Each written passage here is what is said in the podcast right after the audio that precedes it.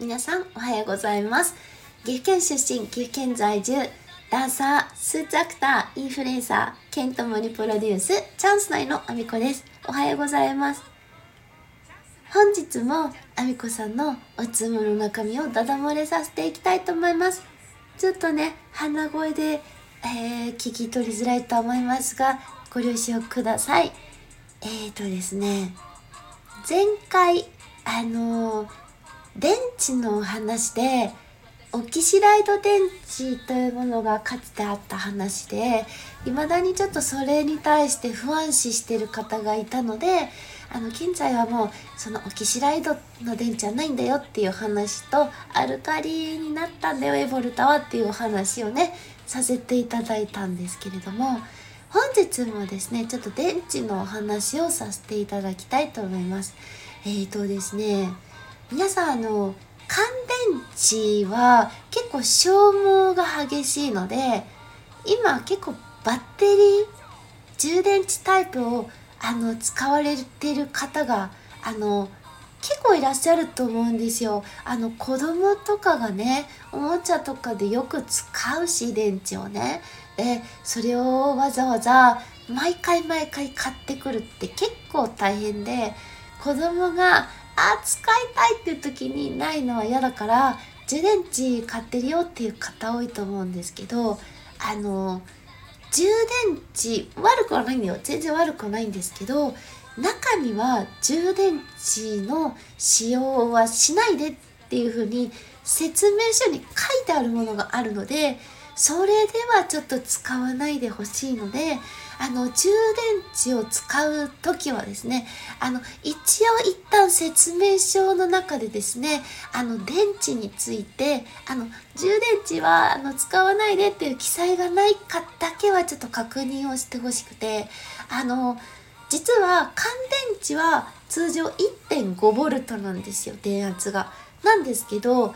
充電池って 1.2V しかないんですよ。で製品によってはその製品を十分発揮できるだけの電圧がない場合があるのであの製品としてあのあまりよろしくない場合があるんですよ。壊れるっていうことがあるかどうかはちょっとわからないんだけどあの製品として使わないでって書かれてるあのものがあるんです。きちんと乾電池を使ってほしいっていうふうに書かれてる場合があるのであのこれはちょっと気をつけてほしいなっって思ってます。充電池ね、すごくね、いいんだよ。あの、何千回も、あの、充電できるし、あの、お子さんがね、あの、頻繁に使うお家には置いておきやすいものだと思うし、今だと炭酸型の充電池を単一のサイズに直したりっていう、あの、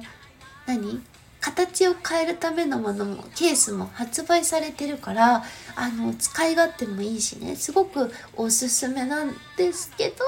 あの説明書だけは見てから使ってほしいなと思います。あともう一点ですね。あのボタン電池でですねあの一時期あのコロナの影響で体温計が爆発的に売れた時期があってあの体温計に使われてるボタン電池ってあの41番っていうサイズだったかな？があの使われてるんですよ。ほぼね。ほぼ。全部じゃないんですけど41番があの多くて一時期なくなった時があって中にはですねあの補聴器用の電池が同じサイズなのであの間違って買ってかれる方がいらっしゃったんですよ。一応私はレジに立った時はあのこれはあの補聴器用の電池なのであの体温計には向かないんですけどあの大丈夫ですかって一回一回確認はしてたんですけどやっぱ全員のスタッフがそれやってるわけじゃないからあの41番ってサイズは一緒なんですけど実は、えーと、補聴器用の電池と,、えーと通常のあの体温計で使われてるボタン電池これは実はあのものが違います。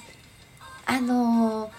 えっ、ー、とですね補聴器用というのはえっ、ー、と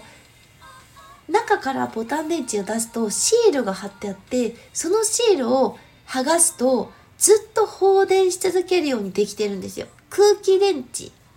っていうんですけど空気に触れたらもうずっと放電し続けるようになっていて体温計みたいに一日中使わないものとかにはえっ、ー、と向かないです。あのすぐに放電しちゃうようにできてるので。で、うん、どうだろう。場合によっては壊れちゃう可能性もあるのであまりおすすめもしないしあの41番のでもう今はねさすがにあのコロナ禍をあの落ち着いたのであの電池がなくなることはないんですけど間違って買う人が結構いたのであの同じサイズでも、えっ、ー、と仕組みが違うから気をつけてねっていうお話でした。なかなかキヨのためになることない？